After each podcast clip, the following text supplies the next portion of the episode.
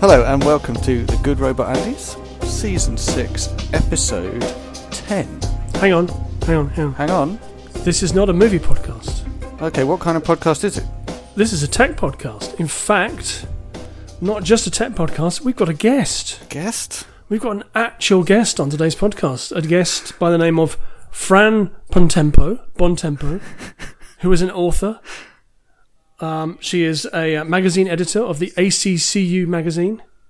The Overload is- magazine specifically. uh, Thank you. Discussed. The Overload magazine. See, I should have I should have written this down. Ah, you'd have to and she's read here to it. talk about uh, machine learning and AI. That's uh, right. because uh, we had a we had a poll on Twitter quite some time ago now. I think maybe last year when we were doing the um, the horror movie countdown. Uh, we had a poll on Twitter to say, "What do you really want to hear about?" And one person said, "I'd like to learn about AI." That, that sounds like a definitive vote to me. That's Yeah. completely Yeah. clear. So now what it's- the people want. Now it's September. I thought last week I thought uh, we should really do that thing about AI that somebody asked for last year. Yeah, someone asked about it, and given that uh, at, at a maximum we have one listener, uh, it sounds like it, w- that was our listener. So uh, when Yeah. the when the person asks, the person gets. So, So, I was I was very excited when Andy said that we've got an actual person. We've got an actual expert. human person other than us to, to witter on about something. normally, normally in a tech episode, you have to listen to me. Um, having done five minutes of research on Wikipedia talking about what we're talking about, but not today. Today we've got Not Fran, today. who's done at least five minutes of research on Wikipedia. I, I might have done five minutes of research on Wikipedia at least twice. So uh, Oh, okay. Well, that's more than I do for most films that I talk about. So um, Yeah, we're in your hands, I think. So Andy, um, Yeah, I've got I questions. think I should. Ha- I think I should hand over to you for questions. Cool. Okay. So we've got questions. Um, so, Fran, do you, uh, just tell us a little bit about yourself before we start. Um, we we heard some thing, some of your credentials mentioned. What are you interested in? Well, AI is an interesting thing. I've en- I've ended up developing an interest in AI, two pronged approach. My undergraduate degree was in maths and philosophy. Wow. So at that point, instead of doing like mechanics and loads of applied maths and useful things, I was doing nudged into the theoretical foundations of mathematics, which then asked questions like, could computers automatically prove any maths theorem?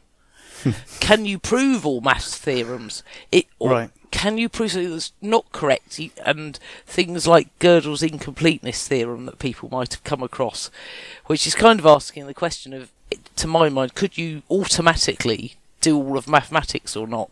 And I hmm. think the answer to that is no, because you can't have it complete, get everything hmm. proved, and consistent, i.e., end up not having something that turns out to be true and false simultaneously. So at that Which point, is inconvenient. Exactly. At that point, you start going, oh, so what is possible automatically and what isn't? So that started nudging the edges of what could you theoretically do with a machine, or even just manually thinking through what are the boundaries of, well, that's quite an amorphous idea, a maths theorem, but it then mm-hmm. starts spewing into some other things. My philosophy tutor was working with the computing department and they were researching the deep blue chess computer at the time and he was a bit of a chess nut so he spent some time being a, a, a testee and playing against some of the earlier versions of the computer so this was always nudging near things that fall under the AI bracket so that's one okay. prong other prong Uh-huh. sci-fi books and movies. Mm-hmm. Star Trek, I mean, in anything like that, and then more edgy things like William Gibson and you know. So there we go. I had no idea you were you were pushing the boundaries of the uh, theory of what cognition is in your uh, quest for artificial intelligence. That's really I- interesting background. I, I think historically, a lot of this comes from like what, well, uh, the before people had even built computers. Turing, Alan Turing, is wondering, what does thinking mean? Can I avoid defining thinking? What does sentience mean? Ah, lots of stuff. Yes. Cool. Right. Well, we won't talk about any of that. Good, Instead, right. I, I will, I'll ask you my first question, which is, Uh, what is artificial intelligence? Ah, well, opinions are divided, you see. Uh, it's a catch all phrase that John McCarthy slipped into a conference proposal back in 50, 1956, don't know, a, a while back. It, he, I think that you can trace some of the things he was thinking to some of the things I mentioned Turing was talking about. Mm-hmm. Turing used the phrase um, computing machinery. So he was talking about what you could build with computers and what they could do, but it, it got coined, I think, as a buzzword that might catch on for someone trying to get a, a go to talk at a conference and get some funding from somewhere, and it's mm-hmm. kind of stuck. What he meant by it wasn't. It's not 100% clear to me at the time. It's been a long mm-hmm. while since I've read the paper and the conference proceedings. But was still asking the same sort of questions. What can you do with machines? Mm-hmm. Can you make machines do intelligent tasks rather than just having a robot that does one dedicated task? Could you do something a bit more general purpose? Would machines start to think? If we build a brain, will it automatically start thinking? These kind of questions. Because we have to know what an intelligent thing is to be able to talk about whether we have Ah. artificial intelligence. Exactly. Uh, but I don't think anyone can define that properly. Turing talks about thinking. And is the machine actually thinking? And there are kind of two camps on the whole AI thing. There's a, if I build a brain, maybe it'll start automatically thinking. Uh, And we're talking there about building something physical. Or possibly if I build a robot Mm-hmm. that can then move around in space, it can have its own separate life. So there's the people who want to do hardware, build machines that then mm-hmm. somehow are alive. And then there are other people that are more, maybe I can just build a computer program and it'll do some things. It might not be thinking, but it might appear to be intelligent. It might be able to solve problems. So you kind of mm-hmm. get a hard AI and a soft AI thing going on. Some people are trying to just create the a body like Frankenstein's monster that then comes alive and has a life of its own. And other people are taking different approaches, not trying to build a whole living being that's made out of metal that takes over the world, allowing there to be a ghost in the machine that maybe takes over the world in a different way. So there's no one definition of it. So we used to think that uh, being able to play chess was intelligent. Well, yes, Have we changed our minds? I don't know. I mean, chess to a an extent you can get away by memorizing some things, learning by rote how to do a few things, and beat a few people. Oh, uh, let's see. Then we need to start start talking about learning and how do you know you've learnt something? Mm-hmm. How do you know if someone else has learnt something? Because someone can learn to play chess by just memorizing some moves. Is that actually playing chess? Or is it that just going through the moves? Oh, I don't Yeah. know. It's a difficult question, isn't it? Because it's the kind of thing we- where. Go on. Before we move on, um, I just want some background information on John McCarthy. Oh, yeah? Just been looking uh, been up about Googling. him. So yes, I have. yeah. Hey. So in, in in 1979, he wrote an article ascribing mental qualities to machines, and in it he wrote, "Machines as simple as thermostats can be said to have beliefs, and having beliefs seems to be a characteristic or of most machines capable of problem-solving performance." There we go. And in 1980, the philosopher John Searle responded with his famous Chinese, room, argument. Yeah. Yep. Uh, disagreeing with McCarthy and taking the stance that machines cannot have beliefs simply because they are not conscious. Right. He argued that machines lack understanding or intentionality. Have you come across the Chinese room argument before? I'm just reading about I it. can us- give you an give us a bit. executive summary whilst you read. Yeah. Suppose, do you speak Chinese? No, Can, can you read and write Okay, well- uh, Chinese? no. Okay. All right, well, so then it's I'm- irrelevant to you. I'm going to. No, no, it's exactly relevant. you are the right man for the job. We're going to shut you in a room, and there's going to be a little hatch, and someone will pass in a message written in Chinese. And you need to write down the answers to the question they're asking in Chinese. In the room is a flow diagram with a set of instructions. And you f- exactly follow the instructions you're given, write down the answer and pass it back. The person outside the room's Chinese.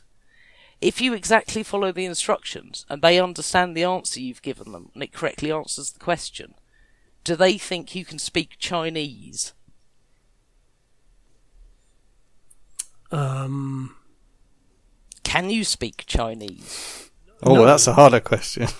That that's the point. If you're just following the instructions or the algorithm and appear to be communicating seamlessly in Chinese with someone, well, well, Okay, in so fact, you are a t- communicating with them, but hmm. you don't know what you're hmm. doing or what's going on or what it all means. But then again, No. do we ever know what's going on and what it all means? Are we I, always gem- blagging I, it? I generally don't from day to day. Well, so there we I- go. Perhaps yeah, you're a machine. yeah. Maybe I am a machine, Or but a very maybe- poorly designed one. Or maybe humans don't know what's going on. The machines do know what's going on. I mean, yeah. But the point about the Chinese room is you just follow it. You're just following instructions, mind Yes, okay. mindlessly. So a But thermostat follows instructions. yes, there's a whole thing Yeah. about they called um, earlier thermostats the governor, and some at the time it was being regarded as like AI, the future. And people talk about robots being the future, and if you look back to the 60s or, or so, so, there were going to be robots doing all the housework for you. We've just moved house. We've got a larger house than we used to have. My husband usually does the vacuum cleaning, so he's bought a robot vacuum cleaner. So the, here we are. Ah, we're in the future. I'm so jealous. I'm we so have jealous. AI cleaning our, our carpets for us. But it's just following an algorithm, and yet you watch it going round, and you, it's like a slightly demented pet with a life of its own. I mean, has it got sentience? I don't know.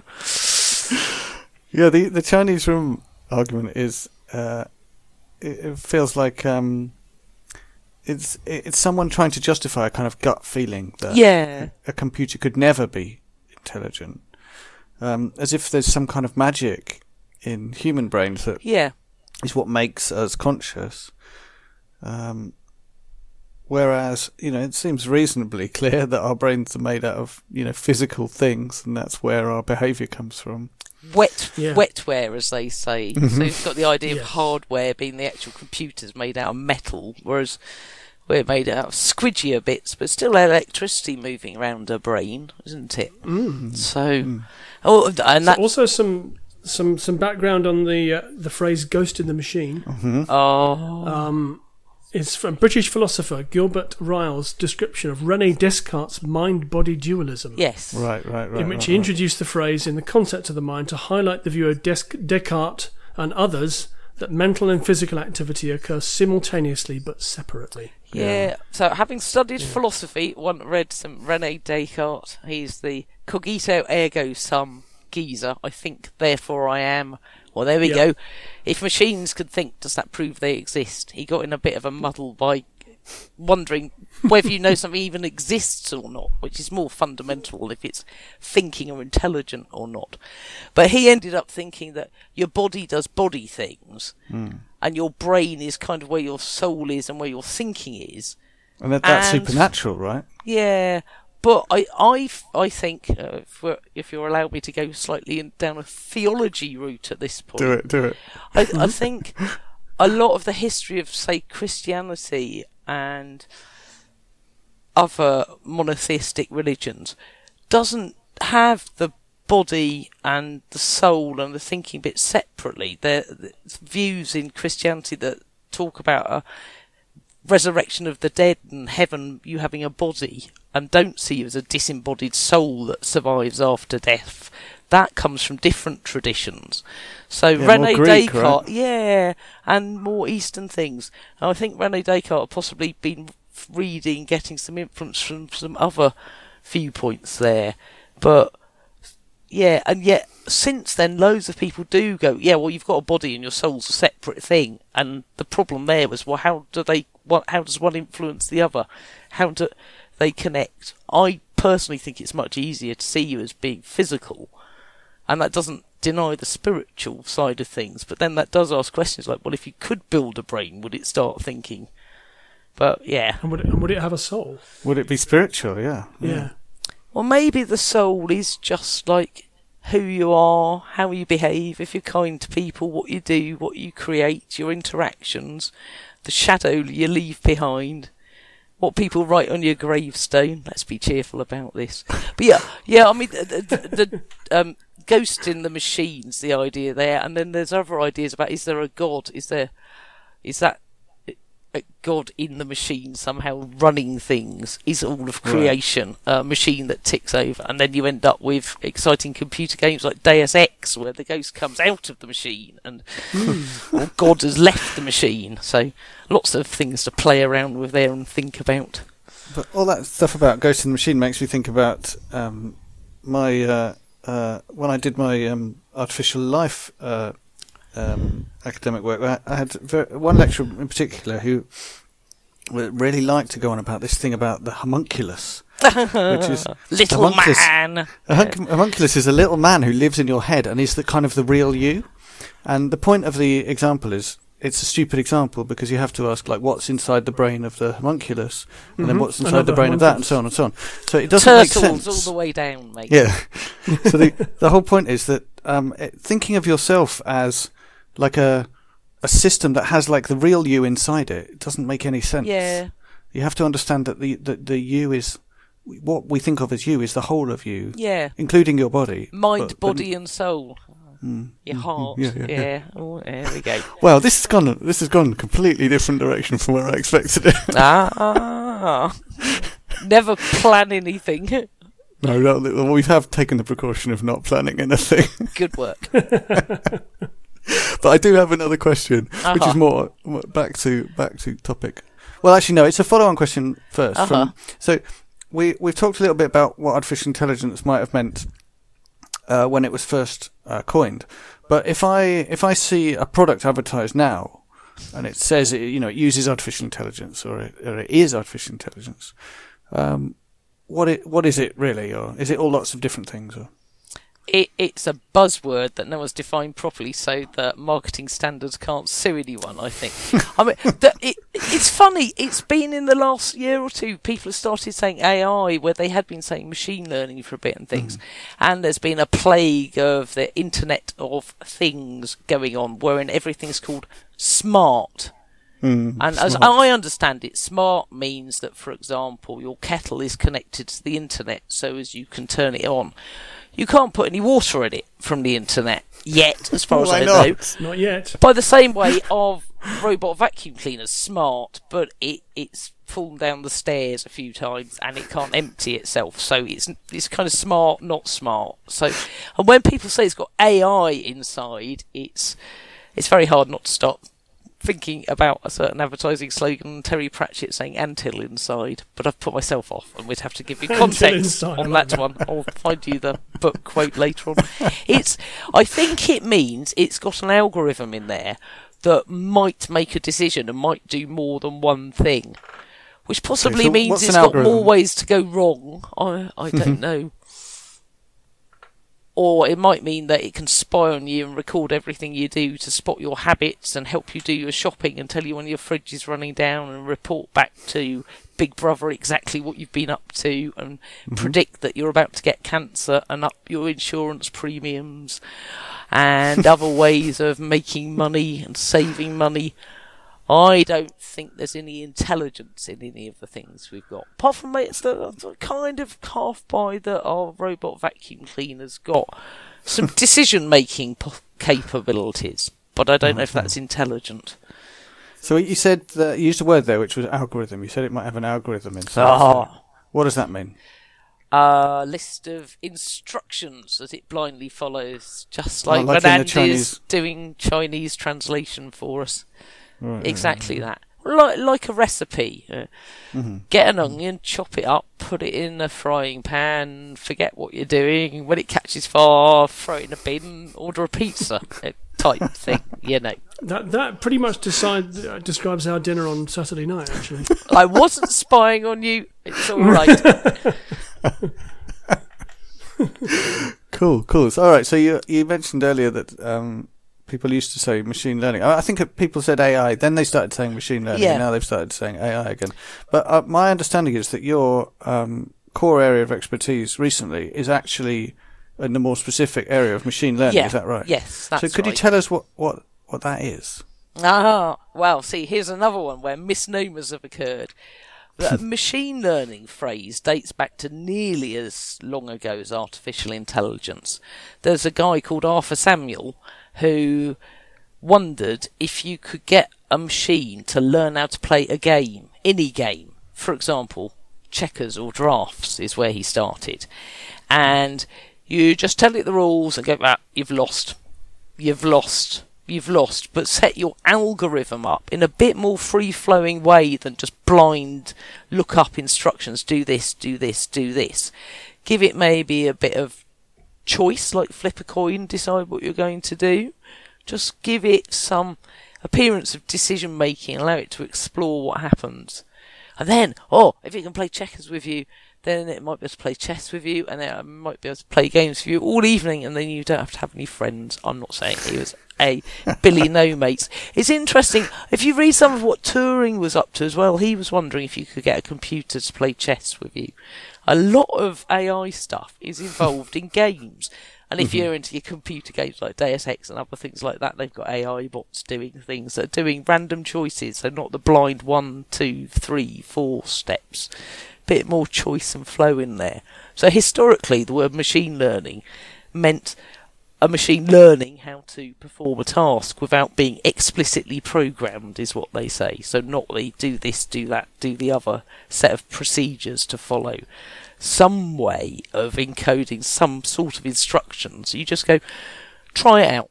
You're allowed to do this, this and this. You choose. Now you'd mm-hmm. have to talk some serious tech about how you get a computer to choose things. Usually pick a random number and if mm-hmm. it's less than something, go right. If it's more than something, go left. Simplest level of doing things. And then see if it can start solving the problems for you. That way, you don't have to work out the exact steps of how to solve the problem. That way, so, the computer might be able to solve a problem that you can't work out the steps you need to be able to solve it. So it might be able to do something you can't do. So it, it tries stuff out and it, it makes random choices, and then in some way it has to remember that which choices were good or bad? Or yep, something? and you need a way of telling it good robot or bad robot to see if it. So you need to give it feedback as well. Or like maybe right, like training a dog. Say, yep, good dog, no bad dog. There needs to be the feedback in there, and the iteration where it tries again, tries again, tries again. Maybe goes left a bit more one time or right a bit more another time, and it might be able to solve the problem for you. You might not understand how, it might not be able to vocalize to you how you could do it yourself or teach you how to do it, but the theory was the machine would learn how to do it. What I think's tending to happen nowadays when people say machine learning is they're doing a combination of statistical analysis, so spotting averages or spotting things that are a long way from usual or normal behaviour. So possible like people posing a, a, risk if you're offered a larger amount of money on your credit card or a mortgage. They go, ah, you don't fit our usual demographic, so you can go away computer okay. says no. So, so, then the learning is it learns what's normal, and then it can see something that's not normal. Is that? Well, I, I would personally argue that's not actually learning anything. That's just doing some form of numerical and statistical analysis. And what's happened there is the human has looked at the results of an algorithm running and gone, well, the computer says that's unusual, so that's not allowed, or computer says that is usual, so it is allowed, and I'm not sure anyone's learnt anything at that point. But maybe I'm I'm being somewhat derogatory. So is that not the, is that not true with all machine learning that you're essentially um, just sort of ending up with a like a formula or you know just a function that is you put in a number and it comes out with another number? Yeah, it quite frequently is like that. But that's not as exciting as being able to play a game with a computer, is it? That's no, it not and that wouldn't work for a game, right? No. Well, you could make it work, but you'll need some kind of transformation from the space of numbers into pictures on the screen, and no one could do that. Oh, actually, right, right, right. well, you probably could. yeah. Uh, is it yeah, learning? Has the machine learnt? Uh, I'm not sure. Not sure. Yeah, I mean, I think we should put that aside, right? Because that's yeah. the same question as intelligence, right? It's it is, yep, very similar. Cool. So, uh, so you wrote a book, right? I did. What's it called? I can't remember. Some, it's a very long title. it's along the lines of genetic algorithms and machine learning for programmers. That bit is right. And it's got a subtitle that's something like Build Models and Evolve Solutions. Uh, and who's it published by? Come on, we can do the plug now. The Pragmatic Bookshelf. Pragprog.com. Check it out. Awesome. So the reason I bring that up, other than obviously to to give it a plug, is um, because you go through different types of machine learning. In Yeah. There, right? Yeah, yeah. But before we talk about that, I I want to ask you what the I want to ask you the story of how you you came up with the idea of writing the book, right? Because it, it used to have a slightly funnier title. Well, see, I wanted to call it something like "Code Your Way Out of a Paper Bag" Okay. because, that, as as we are probably aware, that English phrase of "that person can't even punch their way out of a paper bag" or similar. That should be quite a straightforward task, and if someone can't do that, then where do you even start? I'm after I've been interviewing a candidate for a job in programming. The guy I interviewed with turned to me and said, "That person couldn't even code their way out of a paper bag." And my mind wandered, and I thought, I don't think I can do that. What does that mean? Can you code your way out of a paper bag? How could you prove you could do that? Wow. And at the time, I, I was itching to practice some of the machine learning things I'd started looking at at university, like genetic algorithms. I was itching to play with ant colony optimizations and some swarm algorithms. And I thought, ah, so if you had a paper bag and you had something inside it, and its mission was to get outside the bag, then I could see how I could use some genetic algorithms and swarm swarm algorithms and some of these other possibly slightly niche machine learning techniques. So I'd get some mm-hmm. practice and I'd code my way out of a paper bag.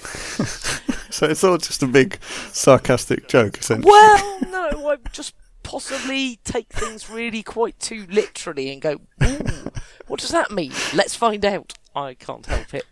Briefly, briefly, Oh, yeah. could you tell us what swarm algorithms are?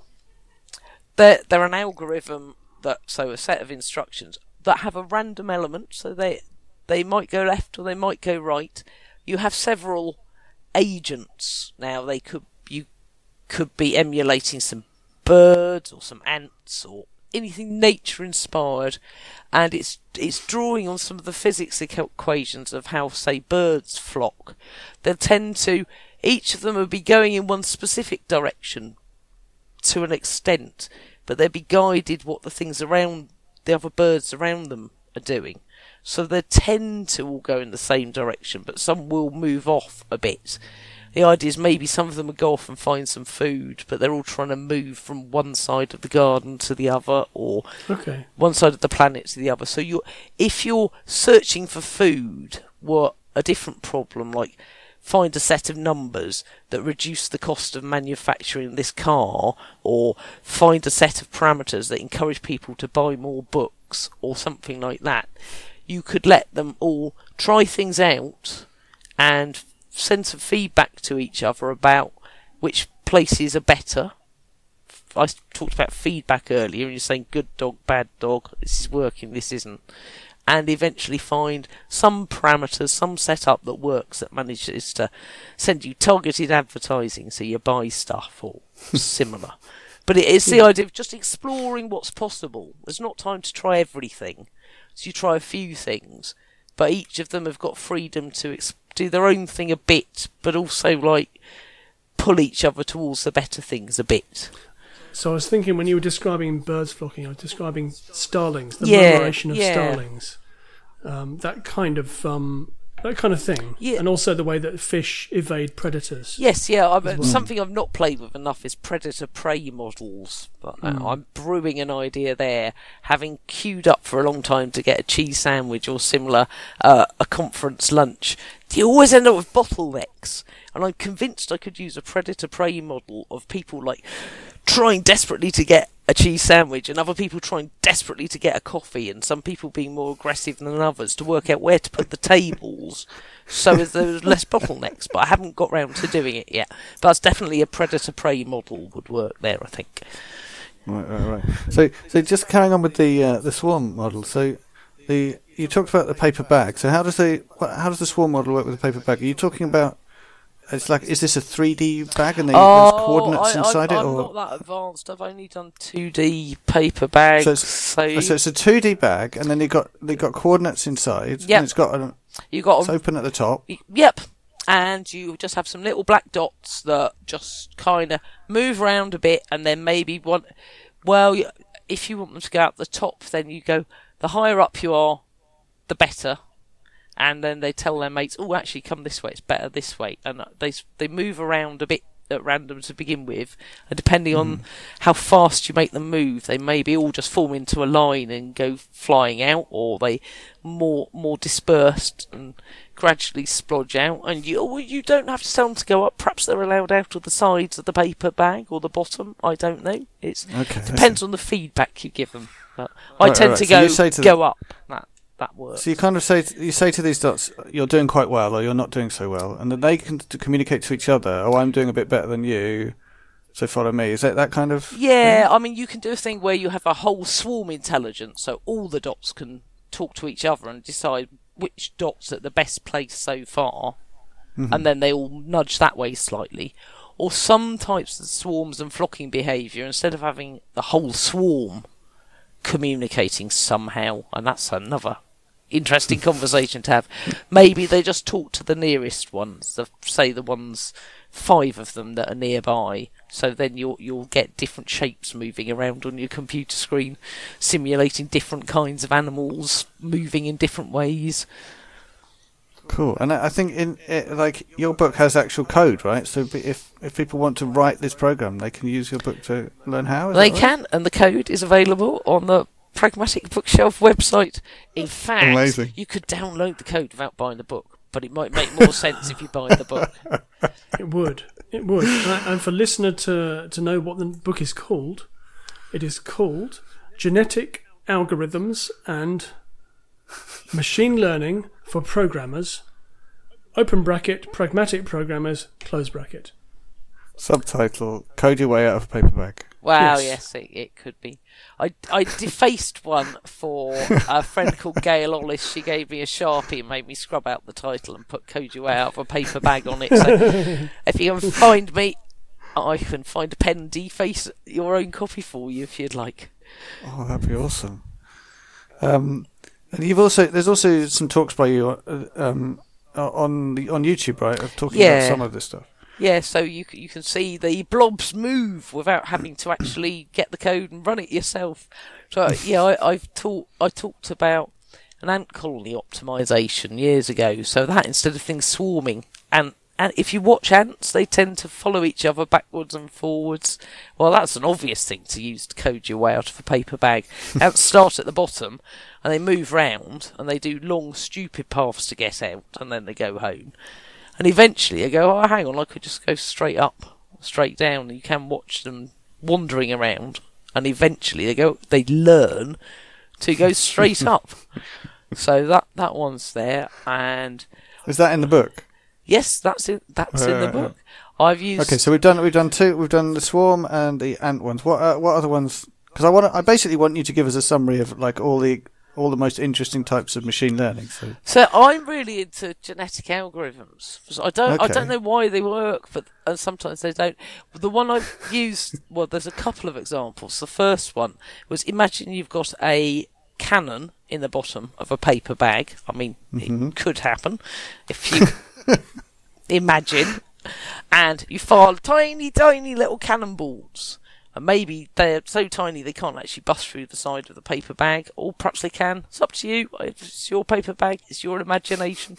Can you work out what angle to tilt the cannon at and how fast to fire them so as they go out of the paper bag? So you mm-hmm. need to find two numbers: angle, Okay. speed, well, velocity, because we need some direction going on here. Well, yes, you could work out the maths, frankly, or you could get the computer to guess and say, "No, bad computer, that didn't get out the bag," or "Yay, that one got out the bag," or "Oh, that got out of the bag by miles. That was even better." So give it some feedback, and eventually it will tell you a variety of numbers that work for firing the cannonballs out of the paper bag. so what's that got to do with genes? Well, imagine instead of having like 23 chromosomes or however many it is for whether you're a banana or a human or an AI or whatever, you just got two. Your Yeah, angle, that's good that you've included the uh, the bananas, uh, who are a key part of our listenership in in that. well, uh, aren't we like bananas in pyjamas. 75% the same DNA as bananas or something? It goes to show you that. Yeah, we're we're extremely inclusive. Good. yes, Extremely. very good. Quite right. We too. take we take all the listeners we can find. so, sorry, do No, go. so, you know, as you were, so trying to find two two numbers here. So we, we've got this Mm-hmm. thing that's got like two chromosomes, Mhm. Okay, okay. and well, suppose we just randomly make loads of pairs of numbers. So those could be like loads of individuals, and then we decide which two are better. Don't have to pick the best ones. Don't have to be completely exclusive.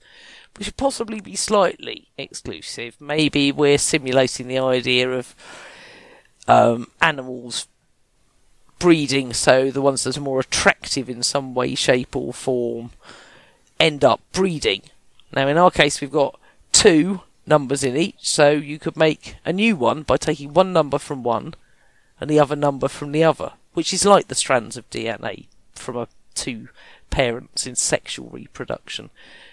Okay, so this is like evolution. Yeah, well, you've got a new one at that point, and the, the thing that makes it like evolution is cosmic rays hit the genes or something, and things change randomly. Okay. I said randomly before, so maybe one of the numbers changes slightly, and then you go, "Ooh, that's even better."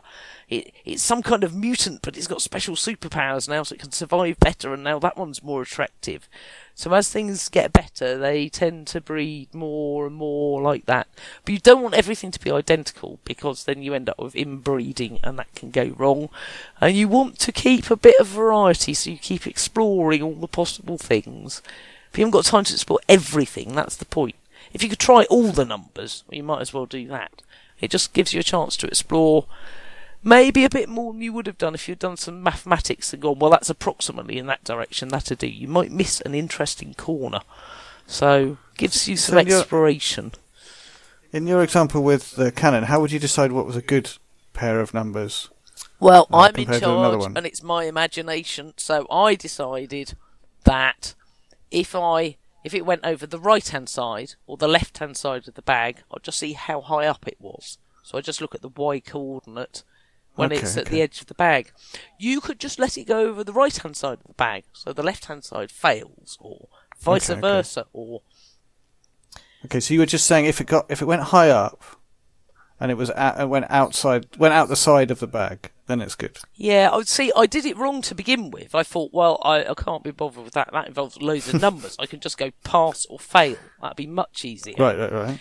But the trouble with that, So it's just some good, some are good and some are bad, and that's it. yeah, the trouble Right, right. with that was that several times all of them were bad. Right, But of the bad ones, some of them had got really close. right. But they were like oh, all failed, so I'll just try something else random again. So it was it was forgetting, it wasn't learning. And if something fails but gets quite close, you might want to not be discouraging and go rubbish. Try again. You go actually no that that's that's close. All right, oh, yeah, all right, go on then. So it was better mm-hmm. having a scale rather than just going good bad. There might be a lesson in there about learning and teaching. Who knows? You're sort of coaxing, coaxing these cannons into compliance. Yeah, it, No, I think it that- works I, th- better. I think um, I think there is. I think in terms of uh, I, I've got a movie analogy coming up. Right. Excellent. So so you know the way that movies used to be shot and indeed are still significantly shot on film, you keep everything. So you shoot everything and then but people like David Fincher shoot digitally and he sometimes says no delete that take. So it's gone. Right. Uh, and you can never go back to the cutting room and say, actually, I really wanted that take now. Yeah. but I can't have it. So, yeah, there we go. There's my movie analogy. Yeah. Shall- Yeah. well, there's another question in there about um, surveillance and GDPR and all these smart things collecting all the data because they might need it at some point. And then, yeah, that's a different discussion about Big Brother and all the rest. But a lot of companies are saving data on everything you've ever done. And you're like, yeah, do you save it all? Why are you saving it all? Are you sure? Perhaps you do need it later. I don't know. I don't know. I have, I have only questions, no answers. Yeah. So things like we've been talking about, um, these different machine learning techniques, are actually used for some of this surveillance stuff, right? Like so, facial recognition that would be done using something like this stuff. Is that right?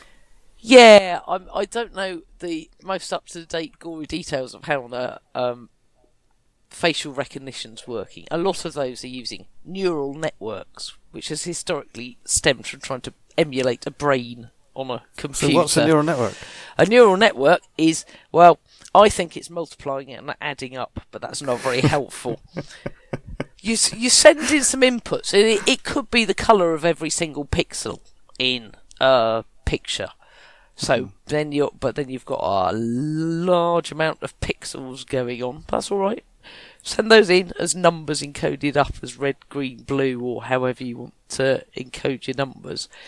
And then, really, seriously, inside you go, well, I might add those two together and multiply that one by seven and add that to that one. And then maybe I might take the tangent or the sine of it or 1 over e to the power of it, send it through some function that comes out of another number, and then I'll add two of those up, and then I'll add three more of those up, and then I might multiply that one by seven. And eventually, out the end, you get an answer that says cat or dog, or what, mm-hmm. however you want to label things. And then you give the computer the task of, well, I just pick numbers out of the air like seven and so on. The computer will then try and nudge the numbers left a bit or right a bit, so the multiplying and adding up feeds through, feeds forward through all these different steps in the process, and spits out at the end, cat. And you go, no, bad brain, it's a dog. and he goes, all right, I'll try again. I'll, I'll make it 6.5. You go, yes, excellent, you got it right that time. You train it, and it stores away the numbers that kind of fitted as many of your cat and dog pictures or your Andy, Andy and Fran walking around King's Cross images, and then it knows what's going on. And they do get, particularly for the cat and dog, spot the difference. They get very, very good accuracy. But it is mm-hmm. just multiplying and adding up, and, and some non-linear functions in there, like a bit of trigonometry or, you know. So I've got a question about the the good dog, bad dog um, idea, uh, and that is that you know you give it data to analyze Mm-hmm. and you tell it what's good and bad. That's called the training phase in the lingo. Okay, the training phase. Yeah. Um, and then when it when it comes out of the training phase, presumably you give it more live data, and uh, it continues to produce stuff that you're interested in.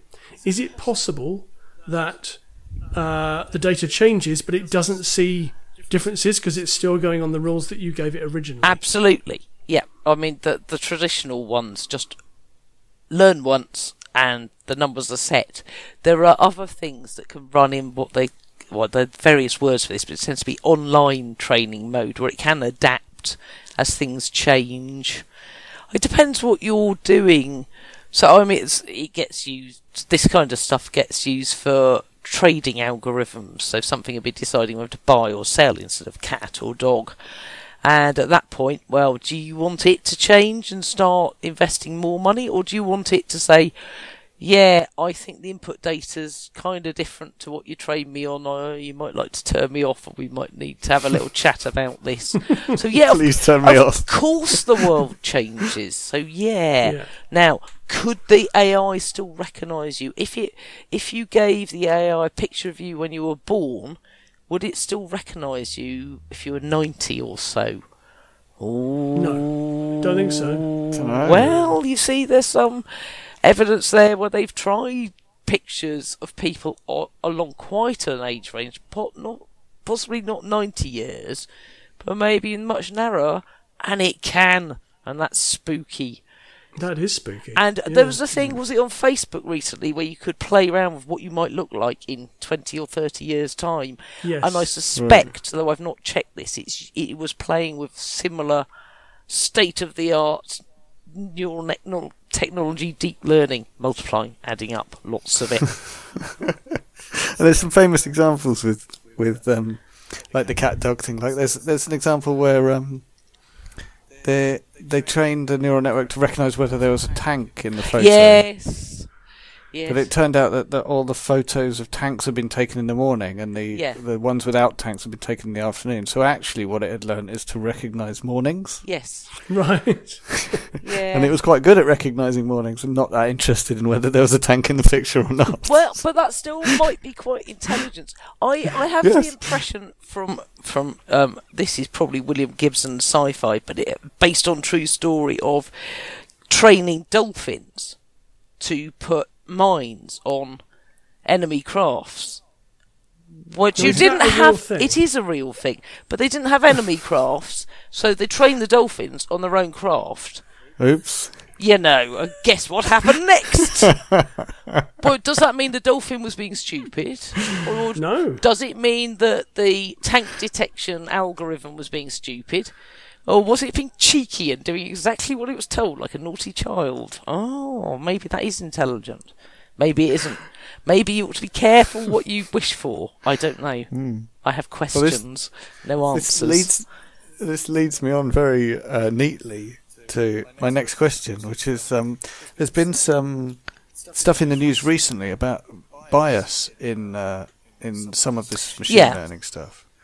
Um, and, I, and there was a story I think about Amazon um, using some kind of machine learning, I think, to do to help them with recruiting, and there was bias in that. Could you explain how that might happen, or what? Um, Well, that might be better. suppose you got someone who wasn't particularly familiar with, say,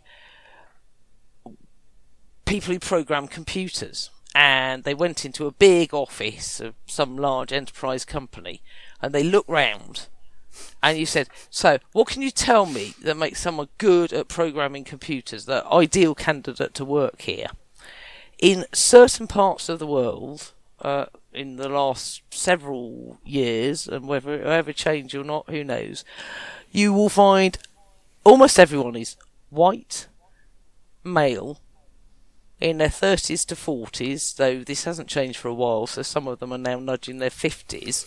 So you go, well, obviously, this person's the wrong age, they're the wrong gender, wrong skin colour, so they're going to be rubbish. I mean, if you're go- if you're going to hire a new person, right, right, right. So if you're if you're training set, if I try and train my AI to spot cats, and I give it a million pictures of cats and one picture of a dog, but it could just say cat, cat, cat, cat, cat, recognise everything as a cat. So it wouldn't. Have, it hasn't got enough data on the dog. It's biased because you've get, you, you've not allowed it enough input to see what's what. The same thing happens with people. If you live somewhere where that I've been told that the way your brain recognises faces and also picks up on sounds and learns to speak languages. If you're exposed to people speaking lots of different languages and people with lots of different skin coloured skin tones going on, you can spot the differences. If you end up in a place where people only ever speak English to you and they're only white, your bits of your brain go, oh, well, I don't need to remember all that. We can forget any other things we've been exposed to. I need to concentrate on the subtle differences between white people and zone in on how the English language is spoken. And then I think everyone with different skin colour looks approximately the same. I'm from Kent and I can't hear the difference between three and free. They sound identical to me. I know I'm supposed to do the mouth movement thing so as they might sound different to other people, but I genuinely put your can't hear the difference because everyone around me said them the same, and I've lost the ability to disambiguate that because I didn't have unbiased training data when I was young because I was from Kent. I've got some background on Amazon's um, aborted AI. right, right, um, so it was. uh, They say it was never used in production. Goodo, right. Yes, very good. prove it. Yeah, and what it did was it uh, it it removed resumes from women. Well, yeah. um, guess why? Yes, um, it penalised applicants who attended all women's colleges, as well as any resumes that contained the word "women's," as might appear in the phrase "women's chess club." Yeah. Well, I mean, that all Yeah. that's telling Amazon is that they have bias or unbalanced demographic in the people they've currently employed. Yes. And maybe, Okay, so yeah, maybe they shouldn't look at what's going on at the moment to decide what to keep doing. And the same goes for automatic prison sentence length. There's some bias in there in terms of racism and bias against poverty because of what's happening at the moment. If you mm-hmm. tell the machines, this is what we're doing at the moment, do it yourself, oh, guess what? They do. So, yeah, we need a different so they- solution there. so you're saying the machines are essentially just copying the bias that's already already exists because all we can ask them to do is all the only data we've got is what's happening now, and that is already biased. Is that is that right? Yes, I think we're telling them to automatically do what we're currently doing, and I think that is the wrong thing. We should be saying, "Ah, you find different ways to play chess or be an AI in a computer game, and then I'll learn something from you," rather than just automate what we're doing badly at the moment. Self-driving cars. We don't need cars. We need transporters. That would be Right, so right, much right. better for the environment. Totally the wrong problem. Don't automate what we're doing now. Imagine. So I had a really interesting conversation with my friend who's very intelligent, um, but uh, not massively into computers. Um, because he said to me the other day, we were talking about the EU, and I was saying that I, I was in favour of a world government. So that, Right. You know, that's that's irrelevant. What's relevant is that he responded by saying yes, that we should have a world government that's run by an AI Should we call so it that it would be fair. and so his point was that an, an AI would run the world fairly. And it really seems to me from what you're saying and from what I've heard that that's we don't know how to make something like that, right? We only know how to make things that seem to be really quite unfair. Is that a fair comment? Uh, I think what we are doing at the moment and what we are calling AI at the moment is learning from data about what's going on at the moment. I think if you look back to the beginnings of AI and the beginnings of computing, it was more about exploring wider possibilities and trying to make the world a better place. Change things rather than keep them the same. Well, uh, we question whether we're actually doing AI or machine learning earlier on, and I think we're missing some tricks.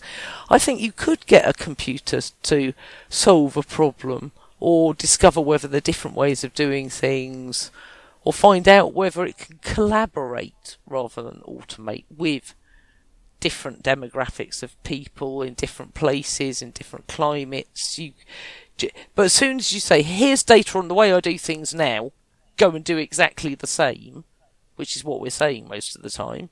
Yeah we can make the computer do exactly the same but we shouldn't be saying do exactly the same there's a whole do better. there's a whole movement of a human in the loop idea, where instead of just mm-hmm. training it once and then releasing the machine to take over the world, you give it an opportunity for some feedback.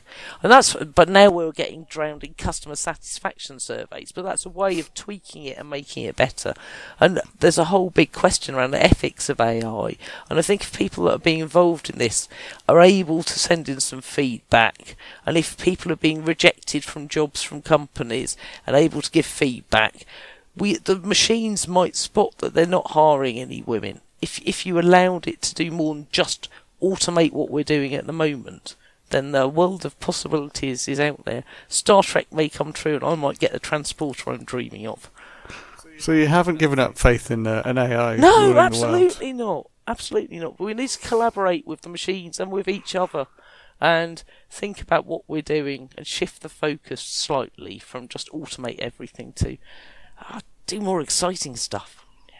Right, right, yeah. So 'cause sometimes com- when computers are exciting is when they are tools in the hands of people. right? Yeah. So a good example of where some of this stuff might fit in with that is automatic translation. Yes. Even though it's often terrible, if that empowers us to speak to people Yeah. In a language we don't know, that's a pretty amazing tool.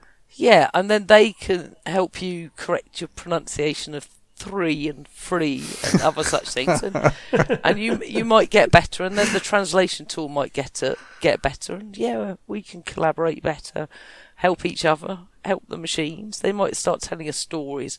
They might design. Oh, anything could happen. Yeah, sci-fi. Here we come. Well, this is so not bleak. It's amazing. Of course. It could all go wrong, and Skynet could take over the world, and all the self-driving cars could crash. I mean, I don't know. I, uh, could all go wrong. Cool. Well, uh, that sounds like a superb place to end. Unless Andy, unless you have another question. I don't actually. That was fascinating. I really enjoyed that. Me too. Well, in that case, that just leaves us the little bit at the end where we plug things. Okay. Well, Do you I wanna go first? Um, yeah. No, I think I think Fran should go first. Fran, you go first. Did we mention I'd written a book? So No, I've but heard you've you written a talk about book. it again. I've written a book, and it'll show you how to build some of the algorithms yourself from scratch. And if you don't want to uh, write the code or use the code, that's fine. I think some of it is enough of an overview to show you how they work. A lot of books out there at the moment that show you how to use the latest AI machine learning framework to do something. But they'll change and evolve over time and yeah, that's all right if you do want to sit down and be an expert in this specific neural network technology. Yeah, get one of those books. If you just want an overview of the idea of this left a bit, right a bit, good dog, bad dog thing, then it'll give you a high level overview. Or failing that, find some of my YouTube talks and just sit with your feet up and watch watch the little black dots moving about. or read the Overload magazine, that's online somewhere. If you go to accu.org, there's some journals section. And even if you haven't paid your membership dues, you can see Overload. You can't see the member magazine unless you pay, though. Yeah, cool. So we'll um, we'll link to um, uh, Fran's Twitter and Mastodon um, from the show notes, and also a bit of YouTube and a, a link to the, The book. book. Uh-huh. But there's a pinned there's a pinned tweet on your Twitter that links to the book as well. Yeah. So that that's a way for people to find you. Cool. Yeah, it's uh, they, yeah. As as Fran was saying, there, there's there's books that tell you like how to use this Python library so that you can that use this particular technique. But what what your book does is helps you understand what's actually going on. Uh, so if that's what what you're interested in, this is that's definitely the book to get. Yeah, Excellent. you go next. I'll go next. Okay, so um, I have a podcast feed called Movie Mashup. No camel case, no caps. No camel uh, case, no which is uh, sort of short, uh, non-spoilery reviews and talks about TV and movies, um, which are the things that I enjoy. Uh, the most recent one is all about the Hateful Eight. No, it's not. It's all about Once Upon a Time in Hollywood. It does mention hopefully. It does mention the Hateful Eight. Um, I'm going to record one after this, which is all about It Chapter Two, which I went to see last week. Are you allowed to give us a sneak preview of your opinion? Uh, I really liked it. Hey. Yeah, really liked it. It's uh, it's really great to see big budget horror with a really good cast, really top notch visual effects. It's scary, it's moving, it's very Stephen King. It's just what you want from a Stephen King movie, really. Yeah. Um, that is me. Cool, cool, cool. So I'm um, I'm I'm in the actual production stage of an exciting new podcast that I won't talk about yet. Oh, mystery. But it's it's coming, it's coming.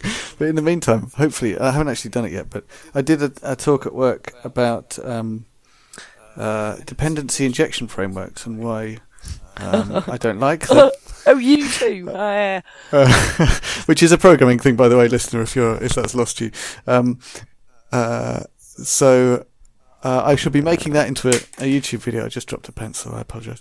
Um, I should be making that into a YouTube video. Um, it, it's it's what I think it, my best genre of YouTube video is um, things where I'm pretending it's not a rant, but actually it's just a blatant. oh, rant. you felt so strongly. You just threw your pencil on the floor. I'm looking forward to this.